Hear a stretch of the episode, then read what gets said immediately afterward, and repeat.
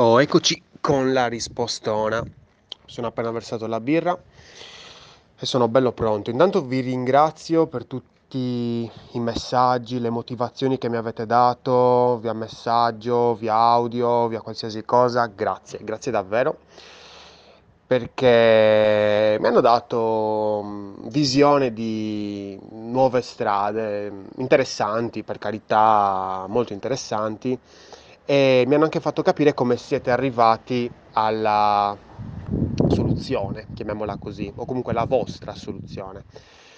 Ora vi racconto la mia. Allora, secondo me, tra le due, la più giusta è la prima, ovvero quella di sinistra. Perché? Allora, io non conosco l'architettura del progetto che c'è, insomma, in cui è stata inserita questa interfaccia. Non la so, ma in linea di massima, a meno che non mi sia veramente bevuto il cervello, la cosa più giusta è quella di, tra virgolette, nascondere tutte quelle azioni che mi possono creare danno. L'eliminazione dell'account mi può creare danno, come tutte quelle volte che io nel menu del profilo vedo scritto logout. Ma perché cazzo devo fare logout? Non lo devo fare logout, non mi serve logout. Il logout, come l'eliminazione, cioè l'eliminazione del profilo, è proprio una di quelle azioni, cioè, all'ennesima potenza, cioè io lo dovrei proprio quasi nascondere. Ecco, per esempio, vai su Facebook e fammi capire, fammi vedere come si fa a eliminare un profilo. Guarda che non è semplice, in certe piattaforme è proprio difficilissimo. Molte volte vai su Google e cerchi magari eliminare profilo Facebook, c'hai una guida per eliminare il tuo profilo. Cioè, e questo non è propriamente sbagliato, perché comunque c'è la paraculata dove, insomma, si dice io non è che lo sto nascondendo, sto facendo in modo che l'utente non possa cadere in errore, perché quello è un vero errore. Cioè, se tu per caso elimini un profilo, cioè hai perso tantissime robe, magari hai perso dati, hai perso foto, hai perso post che magari hai scritto, cioè magari... Quindi è un'azione molto potente, l'eliminazione del profilo. Siamo d'accordo? Tutti d'accordo? È un'azione molto compromettente.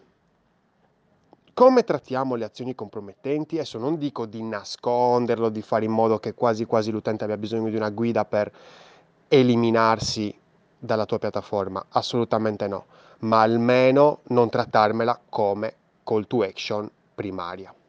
E qui arriviamo a un argomento molto interessante che mi preme condividerti, ovvero quello delle call to action, della gerarchia delle call to action. Quando andiamo a creare, a progettare l'architettura della nostra piattaforma, del nostro progetto, del nostro sito, perché serve organizzare un'architettura prima di andare a mettere gli oggetti dentro le pagine, prima di fare una casa vai da un architetto e ti fai fare, insomma, il progetto, sempre. Lo fai per la casa, lo fai per il sito, lo fai per qualsiasi cosa, cioè bisogna farlo. Se non lo fai vuol dire che magari lo fai mentalmente e poi cerchi comunque di dare su un foglio di carta, scrivi un pochettino come sono disposte le varie pagine, che cosa è inserito, che argomenti, che concetti sono inseriti in ogni pagina, lo fai in quel modo, non è che non lo fai. Però comunque ci sono modi per strutturare l'architettura in diverse maniere. Parleremo dell'architettura in un'altra sede, perché quando vai a progettare l'architettura dell'informazione, vai anche a utilizzare, insomma, il discorso degli obiettivi. Magari in questa pagina c'è questo obiettivo, in quest'altra pagina c'è quest'altro obiettivo. Obiettivi. Sicuramente abbiamo una gerarchia di obiettivi. C'è una cosa che mi interessa di più, una cosa che mi interessa di meno. Quindi ecco che abbiamo obiettivi primari, secondari e complementari, dove quelli obiettivi primari sono la prima cosa che io voglio ottenere come utente e come business, perché comunque poi parleremo anche di questo in un'altra sede, ma comunque già ti sto facendo un riassuntino. L'obiettivo primario è la cosa più importante che io voglio sapere. L'obiettivo secondario è la cosa meno importante, ma comunque importante, che io voglio sapere, voglio raggiungere. L'obiettivo invece complementare è tutto quello che invece non è così strettamente importante.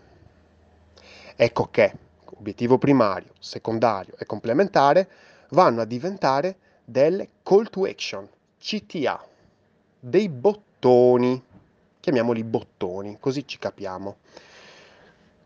Che cosa cambia tra call to action primaria, secondaria e complementare? La loro percezione, come noi andiamo a far vedere questi bottoni alle persone. Ecco che abbiamo la call to action primaria che è composta da un bottone, quindi da uno sfondo. Un bottone con uno sfondo anche bello, come si può dire, con un bel contrasto, ok? Rispetto allo sfondo, con una bella scritta che ha un bel contrasto rispetto al bottone e quindi che si comprende bene che insomma quello è un'azione importante da fare. Le call to action secondarie di solito hanno solo il bordo del bottone, oppure addirittura non hanno bottone, hanno solo una scritta. Però il testo comunque è molto simile alla dimensione, il corpo del testo è molto simile alla call to action primaria. Mentre invece la call to action complementare sono quelle piccoline, hanno dei testi piccolini, non sono molto in evidenza, addirittura non hanno manco bottone. Quindi diciamo che c'è anche una gerarchia, insomma, in tutti gli elementi che vengono utilizzati per mostrare queste call to action primarie, secondarie, terziarie o complementari, insomma. Ecco che, insomma, l'eliminazione di un profilo non può essere una call to action primaria, non può essere. Non c'è, non sta né in cielo né in terra che l'obiettivo primario di quella pagina è eliminare il tuo account, perché la call to action primaria ha come obiettivo l'azione più importante da fare in quella pagina. E allora c'è qualcuno che mi ha scritto, mi ha detto, mi ha motivato il fatto che ha scelto la versione di destra perché mostra di più che quello è un'azione importante. Non è un'azione importante, è un'azione che crea danno, è un'azione compromettente, è un'azione dannosa. Quindi io la utilizzerei come o call to action secondaria o addirittura come complementare. Qui per esempio è stata utilizzata come secondaria perché me la mette addirittura centrata. Io non l'avrei fatto mai nella vita a metterla così come secondaria. Io l'avrei messa come complementare, quindi allineata a sinistra insieme a tutte le altre voci. Addirittura non gli avrei manco messo il grassetto per non fare in modo che non si vedesse, che si vedesse solo se uno ci presta attenzione e basta, e via così. Quindi, per favore, quando vai a inserire delle call to action all'interno dell'interfaccia, queste devono rispettare l'architettura. E andiamo sempre lì. Se non fai l'architettura, perdi. Cioè, non è nemmeno iniziato che già perdi, perché non hai una chiara mappa di che cosa vuoi fare in ogni pagina del progetto. Io sono Lorenzo Pinna, ho bevuto sta birra di straforo a manetta così in velocità, spero di essere stato potabile, comprensibile e nulla, questa è una birra di UX, progetta responsabilmente, ciao!